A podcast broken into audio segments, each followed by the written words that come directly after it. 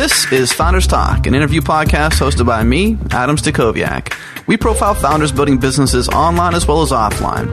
If you found the show on iTunes, we're also on the web at 5by5.tv slash Founders Talk. If you're on Twitter, follow Founders Talk and me, Adam Stack. Today's guests are Amy Hoy and Thomas Fuchs, founders of Slash 7. Enjoy the show. I'm here with Amy Hoy and Thomas Fuchs, rhymes with books. They're the powerhouse behind Slash 7, so say hello. Hi. Hello. You have to forgive me, but I'm kind of new to this power couple phenomenon, aka Amy Hoy and Thomas Fuchs. But bring me up to speed. What's your story? Where did you meet? Was it love at first sight? And when did you actually start working together? So we met, was it 2006, Thomas? Yes, 2006. In Vancouver at Canada on Rails. Um, it was it was sort of curiosity at first sight, I guess. we were separately intrigued in a weird way, not necessarily a love at first sight way, just sort of like this is strange. Who is this person? Kind of way. I think is how I would describe it. we were both speaking at the conference about JavaScript, so that was interesting. Um, I first met Thomas when I was looking over his shoulder in the audience, and uh, he was making a screensaver with Quartz Composer with the maple leaf animating. And then when David Heinemeier Hansson did his famous um, keynote of his first Rails conference, he said the f- you, the f- you spiel, and there was the f- you slide, and Thomas changed his maple leaf screensaver to a f- you screensaver, and that was pretty much how we met. Wow. Because I tapped him on the shoulder. Very cool. And I guess for history's sake, uh, because I, uh, like I said, I'm kind of new to to you guys, and uh, I know a little bit about you because of uh, me checking you out and getting interested in wanting have, wanting to have you on the show. But for the folks who don't know who you are and maybe some of the history, Amy, Thomas, I'm not sure who wants to go first, but maybe give a little bit of, of the background of each of you, and, and we'll go from there. So I'm an interaction designer and a developer. I'm self-taught. Um, I'm fairly well known in the Ruby world because when I was learning Rails uh, back when it was really early days, uh, 2006, 2007, I wrote some fairly famous tutorials and made some cheat sheets for active record design patterns and things like that that people found really helpful. Um, but these days, I'm really much more into interaction design, into product design, and that's why we have uh, products that we've made ourselves, like uh, Freckle Time Tracking, which is a software as a service uh, subscription uh, web app, and uh, but still interested in teaching. And of course, Thomas is JavaScript expert, so we've collaborated on some JavaScript teaching products as well. And Thomas, how about you? What's your story? So uh, I'm from Vienna, Austria, born and raised there. So pardon my accent. Um, I love it. Actually, it's pretty cool. thank you. Um, so my background is I'm, I'm also self-taught, uh, but uh, in programming, so only in programming really. Uh, computers always fascinated me. I always wanted to know what's like behind this like um, machine, what's going on in there. Uh, I want to be able to like be in control of the machine. I'm a, I'm a bit of a control freak, so uh, I was getting really interested in, in this internet thing, right? When it came out, like in back in '94 or '95, and uh, I was starting to hack on things like like Perl and you know uh, CGI bin stuff, and and, and I, so I got into programming the web uh, quite early on. And uh, when the JavaScript stuff came out, it, it got really interesting because of like client side programming, you could suddenly do a lot of stuff. And uh, uh, I think the one thing that like completely turned me over from client side uh, native application programming to web programming was Internet Explorer 4 because uh, that was the first browser that actually allowed you to do basically almost everything with, with the DOM on the client side. And and from there it grew. And um, at this, that time I was an employee at a company and uh, in 2004, I think, uh, pardon, 2004, I think, uh, I made myself, uh, I, founded my own company, one man company. Uh, doing websites and, and stuff, and uh, at that time also Ruby on Rails came out. The first versions of Ruby on Rails came out in, at the end of 2004, and so I kind of stumbled into that world and, and, and, like three months later I was in the core team of, of Ruby on Rails and hacking uh, with Sam Stephenson on, on, on, the JavaScript frameworks that came out there. So uh, that was a, a, very interesting time because we were like pioneering this JavaScript framework world and uh, then later in uh, 2007, 2008, uh, uh, when I got married to Amy, we started working on Freckle, our product, our time tracking product, and on some other JavaScripty stuff. So that's where I'm from. Uh, it seems like uh, Freck was your biggest moneymaker. I won't, we won't get into that just this moment right now, but it seems like it was. Uh, so that was back in 08, so it's 2010, almost 2011 now. So it's Freckle's a few years old then. Yep, it's we launched uh, on December 3rd, 2008. So we're just passing the two year anniversary of being public. Well, open to the public, rather. And I guess also for uh, the listeners listening in, Thomas, you're most famous for your Scriptaculous framework, and Amy, you're the most famousest designer in the Ruby on Rails world. How did you guys acquire? Well, I mean, Thomas, we know how you got your title with Scriptaculous and the framework and all that, but uh, Amy, how about you? How did you become the most famousest designer? Uh, I hate writing bios. I'm probably actually no longer the most well known designer in the Rails community um, because I've been so occupied with building products. That I haven't been making the, the Rails freebies or entering the contests and, and such as I used to. Um, like when my team won the first Rails day, that kind of like raised one's profile. But um, I have a hard time describing what I do because I, have had several jobs and I've worked on high profile projects for large companies and small companies that um, I could talk about, but you'd never see. So um, to to describe what I do and and how people might know me or what I'm known for is very difficult because my work is not out there until we start making our own products. And that in there lies uh, lies the show basically. And and Thomas, so Scriptaculous, the framework, it's uh, it's led you into obviously you know a deeper understanding of JavaScript. It's certainly made a name for yourself. Um, because I run the changelog with, with Wynn, and you were on episode 0.3.9 talking about Scripty 2 and Zepto and Vapor and all these other fun things you've been doing, it seems like when, when uh, we kind of draw back, we look at your products, one of your products really is, uh, is just an, ex- uh, an example of your knowledge with JavaScript, and you guys had done JavaScript Performance Rocks. Uh, a question I have for you really is, uh, is how has open source in general, this isn't the changelog, but in general, this is a product really. How has open source really fueled you know your pocketbook?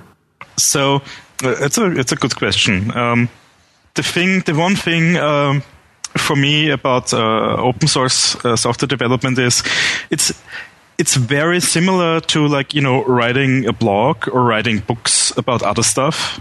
Uh, if you write code that you share with people, uh, in the world of code, you can make a name for yourself. If it's good code, if it's picked up by a lot of people, people will start to know you and clients will come to you and and uh, will want your knowledge using that code. I mean, the Scriptaculous framework, it's still used on sites like Apple.com and you know CNN and IKEA and and and on other in other places. Not not only my own software. I write it for myself, but uh, by sharing it with other people, for free. Uh, they pick it up, they make it better, they help you find bugs. This is one side of the thing, but but uh, the other side is people will uh, start to know you, and, and clients will just come to you, and that's pretty great. So right now, I, I don't need any new clients because we're making our own products, but. Uh, it certainly, when you get started with your own products, you certainly need some money, and uh, clients are great for that. Like doing consulting on your own open soft, uh, source software is, is amazing. Yeah, the last uh, uh, podcast for Founders Talk, episode number five, with uh, the guys from List Everything, Alan had said that um, they technically use their clients as their VC. Is that the same case for you guys? It's a combination of our client work, which we've dramatically scaled back this year, uh, but also smaller products. So, for example, um, we've made about oh, just, just under $50,000 off our JavaScript Performance Rocks ebook package. And so that's been a huge help. Um, I'm doing this training course called 30 by 500 where I over a period of several months walk every people my students through every step that they need to go through to come up with a product concept that will actually make them money that will make them a nice solid living not make them rich but the name 30 by 500 implies that you have um, 500 customers that pay you $30 a month on average. And so you get a nice single salary of $180,000 a year, uh, income, of course, before costs. But um, that's the model that we've taken with Freckle and our upcoming products. Um, and so I teach that in that class. The tickets were uh, $750 and 75 students. So that was 50 grand right there. And that actually, most of that money is going towards our living expenses while we use all of the Freckle money to roll back into building Freckle and our next product, Charm. So we're not actually taking or using any of the money from Freckle to live on. So we're sort of being angels our own angels with the little products that we build that have a shorter development time, that have a, a faster ramp up in terms of income. Like my, my class, I was able to raise the $50,000 for that in three weeks. Um, granted, the class is ongoing, but I can give that class again. And that's very different than a product like a subscription service that will um, you know earn 2000 one month and 3000 the other over a long period of time and client work also uh, we find tends to distract from what we're working on so that it doesn't the energy that it creates the momentum client work creates doesn't really feed back into what we're doing with our products but these little products do do that. They they dovetail with what we're doing. We don't have to um, it's not a matter of the client saying, "Hey, well, I had a committee meeting and we actually we want to change this all around," and, and, that just that doesn't that doesn't energize a person. Um, no, I'm sure they're yeah. Change is good, but when you can't make up your mind and you're constantly in the wishy-washy state, it's bad. Especially if you're trying to be creative and have momentum and it, yes. can be a big pain in the butt. It's, it's kind of interesting how you'd said that you're your own angels. Was there an aha moment that you actually came up with that led into you being your own angels, or were you? Was this a, a grand plan? This was a plan. It was my plan. Um, I've always been sort of a scheming person with money in a good way. Uh, this is the uh, obviously I didn't make products when I was younger, but I would have these pushes to earn money so that I could buy something that I wanted when I was a kid. And I guess I've just expanded the scope of that as I've grown up into creating products as opposed to um, like selling my stuffed animals to raise money, which I, I have done at one point to buy my, my first computer that I bought myself. I love how you say there's a, the, in one of your blog posts where you kind of describe some of the recent revenue with your products and kind of take people through the steps. You say money is a tool for me. Can you describe that a bit more? Sure. I like money about as much as the next person, but I've had lots and lots of money, as well as a corporate gold card, which I could use on pretty much anything I wanted. And um, I've also been so broke that I lived off top ramen. And if I hadn't been given $1,000 by a not even very close friend, random guy on the internet to pay my rent, would have been evicted because I got scammed out of several months worth of work. And then I got my car stolen. Uh, and then I got mono and couldn't work for months and months. So I was like completely screwed. So these different, completely opposite money situations has taught me that money is a thing to be used. It's not an end in and of itself because when I was earning all that money and had the corporate gold card, uh, I was miserable I mean, the first few months were great, but uh, after nine or ten months at the job where my every action was being thwarted and I couldn't actually do anything, I was miserable. And I saw so many of my coworkers who also were earning lots of money and didn't even have the gold cards, and they just gave up. They weren't working, and they were just hanging around, and they knew they couldn't be fired, and but they also knew that their work would never, you know, work, uh, and they were miserable. They weren't happy to be theoretically free of job worry and rich. Um, they were miserable because they were useless and they knew it. And it wasn't their fault, it was the, the corporation's fault. But uh, money doesn't make you happy. But building things makes me happy. So we want to have a company that's maybe five to 10 people and to work with people who inspire and excite us that we don't have to like micromanage, but who bring ideas to the table and, and, and take ownership of things and are excited and passionate about something. And that's who, who we want to be around and the kind of place we want to, to work. And we want to build software products that make people happier. It, makes our day when we get happy emails from our customers. So, money is a tool in the sense that we need, you know, $150,000 a year in revenue from a certain product to hire a person who fits that description. we have our, our hires picked out already. it's just a matter of getting to the money. And uh, we have this now dual continental lifestyle, and that's expensive, but in itself it's not about spending the money or like, haha, I have two apartments, I live in a life of luxury. No, it's about being able to be in the places I want to be and around the people that we want to be around.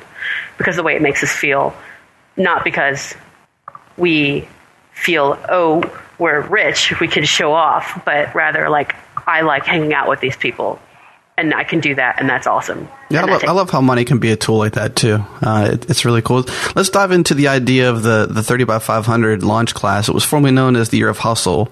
Yes. Um, that launch class there, and that sold out pretty much immediately in two weeks. There was fifty seats. Was it 750 bucks then too? I'm just curious. The first one was. Uh, I think 500. 500. I forget. and so, where did this idea? Where did this idea come from? Did it like um, did it did it evolve from the year of hustle, or did 30, 30 by five hundred? Did it come from just was it an evolution of that? Yes, thirty by five hundred uh, is a revision and reordering and massaging of the content from the year of hustle and the way that I'm teaching is an evolution. Like I, we put on I put on the class with my friend Alex, and uh, we Alex Hillman is the founder, co-founder of Indy Hall, which is, in my opinion, the best co-working location in the world. It's in Philadelphia, which is where we are right now. And he and I have completely different perspectives on the entrepreneurial thing, but we we work with the same types of people all the time and see that they they need help and they need guidance and they want it. And so we came up with this product together, the Year of Hustle class, and we taught that together. And um, from that experience, we learned a whole lot about how people learn and how people get caught up on ideas and how maybe we contributed a little bit to them getting freaked out about their ideas as opposed to the things that actually get you to a, a viable business. And so I've reordered all of the content and built a, a slightly higher level framework and slotted it all in. Um, and the reason that I'm I'm really excited about this class because I think that the world will be a better place on like a macro level and on a micro level when more people who have the means to create things create viable products they can earn money from and don't have to survive as a consultant or in a job if they don't want to. And it's nice to work with people who are building things that they care about and you can interact directly with the designer or the programmer. You've seen the flip side being in, in large organizations where people, like you had mentioned, they were making lots of money, they had opportunities, but their work wasn't getting used, and you know, essentially they were, you know, they're being bled of their creativity and their their happiness. So it seems like all of the things you're doing with products and your your inertia is really uh, based upon happiness.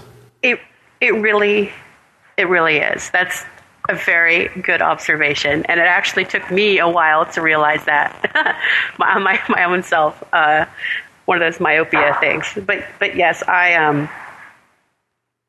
It's amazing if you look at people that you know who are consultants or employed. Like uh, over three years, I worked on several multi hundred thousand dollar projects inside companies you haven't heard of and, and ones you have, like Bear Stearns. And none of them shipped it wasn't because of me. Um, I did the best work that I possibly could. It's just that things changed and they ripped it all apart. Or Bear Stearns, of course. I was there the day that they got, the day after they got sold, the forced selling over the weekend.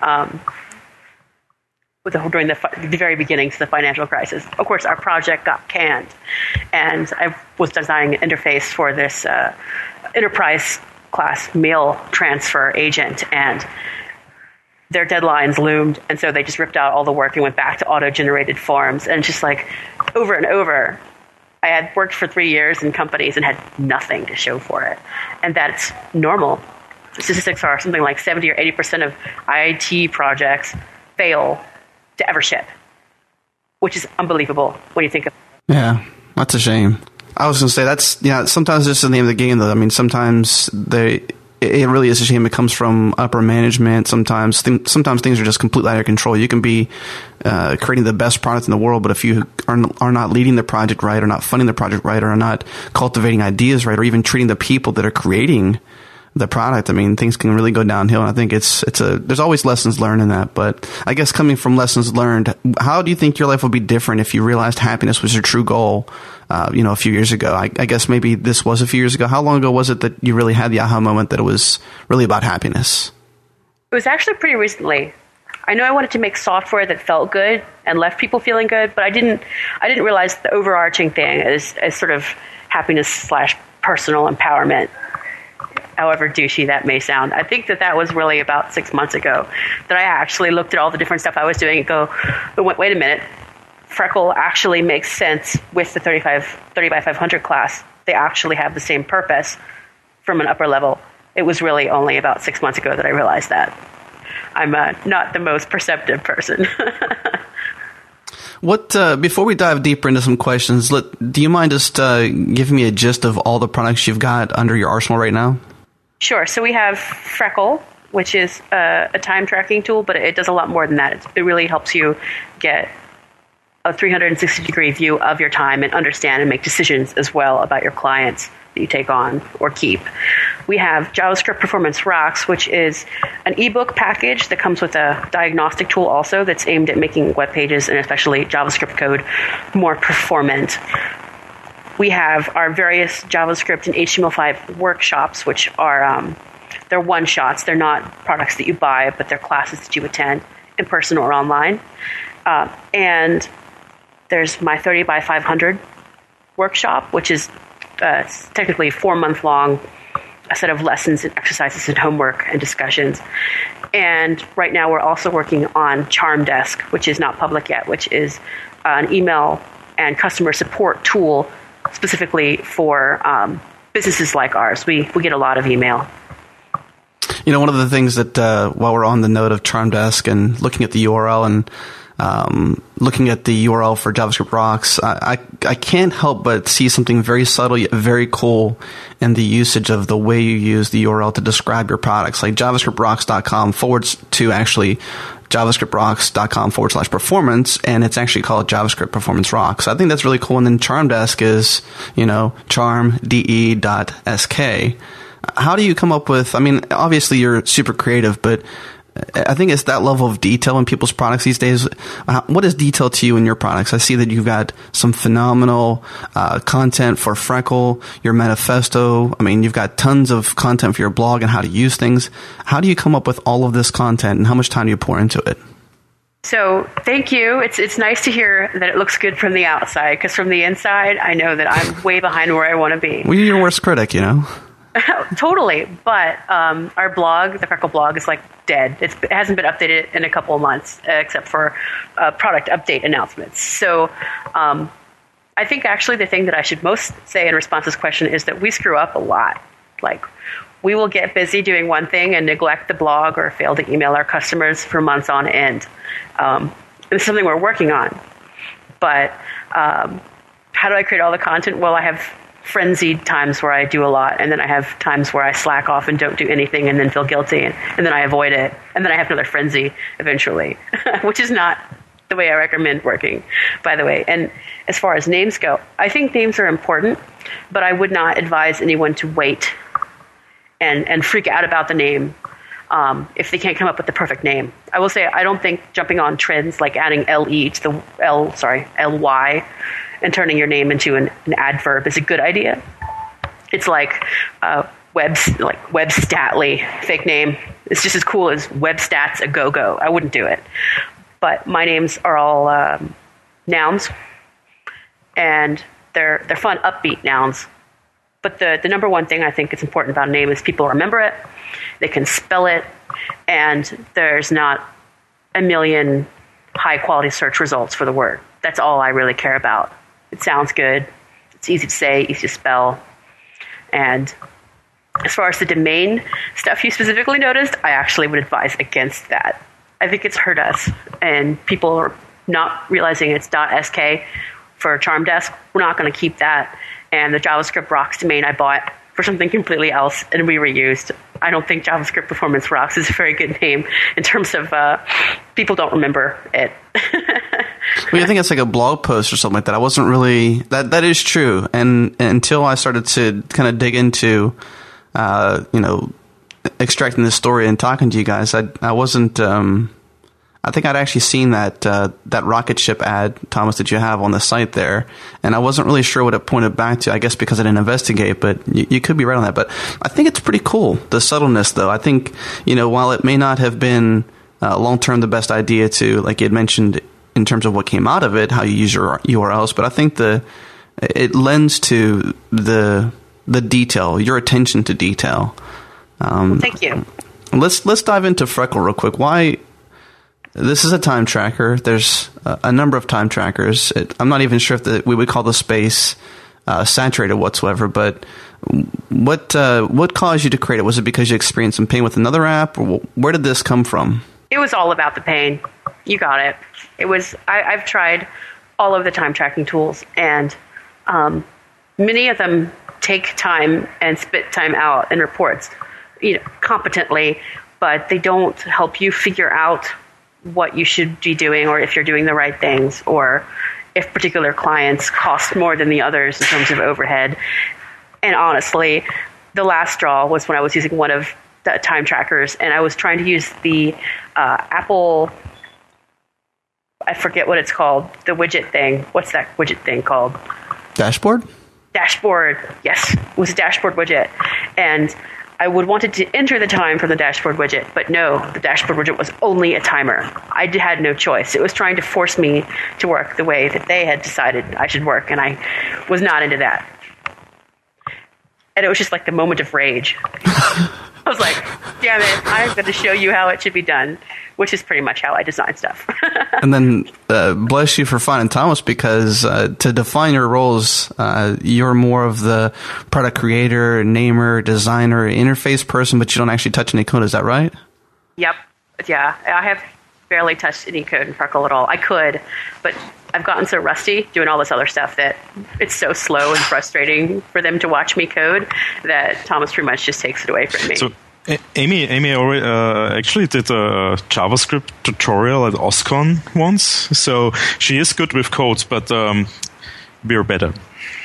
Yeah, they're way faster but they can't design or, or name stuff or market, so it's okay. well, well, the lesson learned from that is that you do the job until you know that uh, you know basically do the job until the point that you can hire somebody else, but you know how to hire somebody else. And I guess you don't really hire your husband; you sort of just let him do his thing. But at the same time, you can understand the pain that the person is going to feel because you've you've had the job before and you've done the job before. Yeah, and it, you can't hire your husband. It, well, at least unless you're offering like actual salaries in the company, which is not how we do it. But you can nag them, nag him rather. how often do you get nagged, Thomas?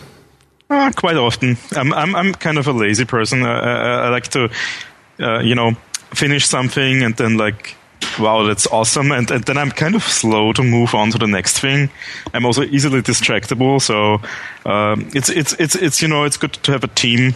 Uh, you, you, can just kick each other's butts all the time, and then uh, stuff moves forward more quickly. As uh, opposed, if you would just do everything alone, I think people that are like single founders that do everything themselves have a hard time motivating themselves because the, in a team, the other people are just waiting for your stuff to be finished, and you know, so there is a dynamic there that that comes out of just that multiple people are working on the same thing.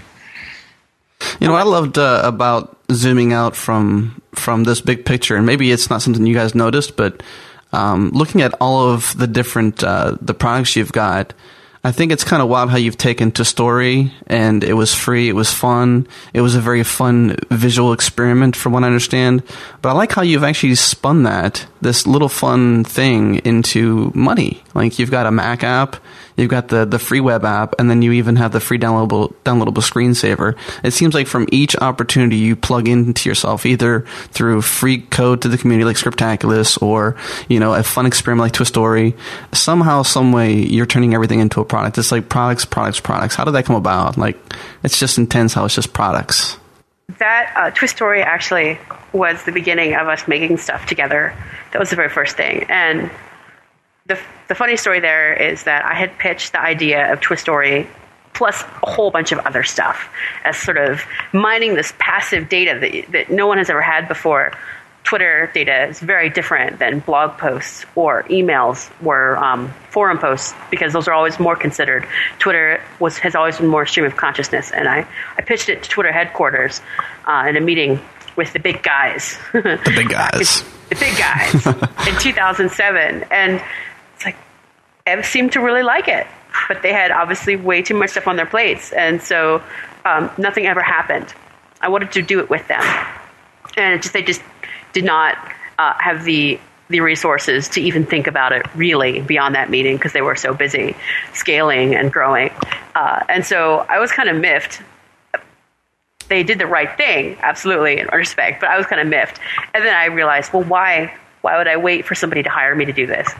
I'm being a hypocrite. And that was like the moment. And so I um, was going to just do just a tiny bit of it, and I thought, what's the fastest way to get something done? I know I will consume the RSS feeds of the search results back when it was the um, search engine thing that they bought rather than actual Twitter search, and they still had RSS options. And so I talked to Thomas about consuming the RSS, converting it to JSON, because I'd seen a tool somewhere that did that. And uh, he actually was in the bathtub at the time. I kind of stormed in and said, Hey, did you see that tool that converts RSS to JSON? Do you remember what it was called? And then he ended up actually um, taking over the, that part of the project, and we built it and we shipped it that day. And ever since then, it's been about products for me. I always knew I should make products, but I'd never actually done it. I guess I was so used to project products, projects, and consulting or, or uh, employed situations dying that I, I didn't have the, the will to do it. It's sad when you put yourself in a box too, like that. You kind of get tunnel vision, and you f- you forget that there is other opportunities. You can break the rules, and you can bust out of this box you've put yourself in. And uh, I think it's. I've seen myself be in that situation before, and I think it's important when you realize you're in that box, you got to get out. You got to find a way out. And I think um, some of the stuff you've done, like specifically this 30 by 500 launch class, I was really impressed with this. Um, when did this start? Is it going on right now? This is, this is December. This is your month off, right? Yes, it's going on right now. Because uh, I was so sick, it's a week behind. But our break starts this weekend. Um, and I'm taking off, but there's a system set up because the students are still doing some research and giving some time for ideas to percolate, which is really important. Last class was way too rushed, didn't work out. Um, and I'm sorry, I just lost my train of thought there. People are getting lost. sorry. People were getting lost. I just got lost. we all get lost. we all get lost. We bounce so it, back. It runs till March. And uh, so this is it's a long, it's a long slog. What time of what type of people are uh, are attending this class? Like, what kind of? I see in your uh, in your description for it that um, you know that I guess the lack of the, the easiest way to say it is that um, share your ideas. That no one is there. It's an honor system. No one there is to steal your idea. Besides, your idea is probably poo poo anyways. It's really about execution. so, what types of people are coming to this class, and what are they getting from it? It's primarily developers, and because of me being known in the Rails community because of all of the tutorials and cheat sheets, it's primarily Rails developers. There's a couple graphic people and a couple people who are, are interested in um, building large products, but they're not developers. So I think we have a guy who's like fitness expert, um, and we have um, some tech consultants who do like system infrastructure and building and fixing and setting up that kind of system, but not programming also. But it's primarily tech people, almost exclusively programmers, uh, who have the means of production, as it were. And so um, they probably mostly know me from my, my Rails community fame because that's still the strongest part of, of my audience. And uh, so they're almost all exclusively also going to be building web applications. It's very it's actually quite niche. And so the basics of 30 by 500 is basically that uh, you need 30 bucks a month from at least 500 customers or vice versa, 500 from at least 30 uh, from anywhere in the world. Is that, how did you come up with that concept? Like when did you, when did that bus, burst into your mind? Like you had done the year of hustle launch class before that and you said you'd extracted some of this from that. How did you come up with this formula? I, I think of Freckles, money is that way. So I'm a hustler. I'm always thinking about the numbers. And I found myself doing projections for Freckle. How many customers customers will we need? At which price points? What's the mix that we need? What's the mix that we have? And how do we get from there to the other? When i realized i was thinking okay well we need x hundred thousand dollars of income to hire this person and that person and for us to have more time to devote to freckle itself as a product and blah blah blah. And we have charm it's coming up and doing these projections. And i realized that it's all about the formula. And adam smith uh, you know, the famous Invisible Hands, Wealth of Nations guy, talked about large markets uh, versus smaller markets, which are actually less focused. So his example was that a woodworker in a small town would have to be able to do everything because a small town is a small market. It's it's a very diverse market in their needs, but it's not a diverse market, and that there's only a certain number of people who are going to hire this person, period. And he, he will, the person who works with wood would have to be diverse in his offerings. Meanwhile, in a large market, you could have someone who specializes in just making barrels. Because, say, across all of London, how many barrels would the guy need to sell to, to just do barrels? There's such a huge market um, that it actually allows the person to focus. And the internet is a huge market you don't have to have a product with wide appeal if you can find 500 people across the entire internet world to pay you $30 a month to create $30 worth of value for 500 people in the entire world on the internet. It's not hard. That's a small niche, yeah. I mean, I think it's pretty achievable too, and it's almost encouraging. Like, wow, when I saw that formula, I was like, I really wanted to sign up, but I wasn't in a place, not so, so much financially, but just wasn't in a place in my life right now that uh, it made sense for me to sign up. I was like, you know, I really uh, am intrigued by this formula. I'm intrigued by this class. And I, I really actually wanted to sign up badly because it seems so achievable. Like, if you can really just think about some simple ideas, solve 500 people's problem, and that's just a start. That's just the, the basic formula. I mean, obviously, you can go much further than that and, you know, bust that number out, but the basic formula seems so achievable. I think that it really is, and that we all get distracted because pretty much all of the media that we consume that's about creating products or creating businesses is about startups. So you hear about millions of customers, you know, millions of dollars. And that and there allows the box. That's the box that everybody kind of puts themselves in. They have to be the yeah. Facebook. They have to be this huge thing when realistically, you, you know, you kind of set the tone here with 30 by 500. Yes, it's all about the goal. What is the goal? If the goal is to have something you can be proud of that helps people and make a good living, it's really not that hard. And, and then it's really all about looking at what you want to achieve and figuring out, working backwards from that to how you can achieve it, which sounds totally obvious. But someone actually at that crazy corporation where I had the gold card and all that money and the miserable people who, who didn't work because they wouldn't get fired, someone asked me, the guy I had hired, who then quit, um, he asked me, Well, do you want to be right or do you want to be effective? And pretty much all of the course that I've constructed is around this idea because effective means that you have a goal and you can decide whether you want to achieve that goal or whether you just want to do what feels good for your ego at the time being. And thinking that you're going to build the next Facebook or the next Evernote or whatever, that feels good for the ego, but it's not effective the chances of you actually achieving that are very slim, especially if you start from scratch. But if you say, my goal is to earn a really good living and to take off as much vacation as I want and to only work four day weeks or whatever, to work from anywhere, or in my case, to hire a team of my top choice people to work with all the day and be inspired with. Then you say, well, I want to achieve this goal. How do I achieve it? And that makes everything beautifully clear.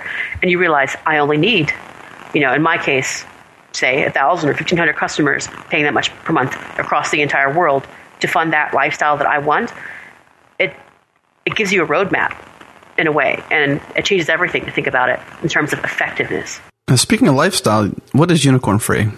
So, Unicorn Free is my no bullshit business blog.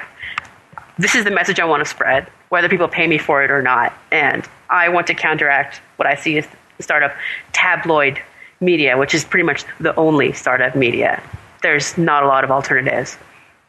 There's almost nowhere you can go talks about building products and doesn't also mention, you know, Google acquisitions. I want to counteract that. And I see those as unicorns. They don't exist.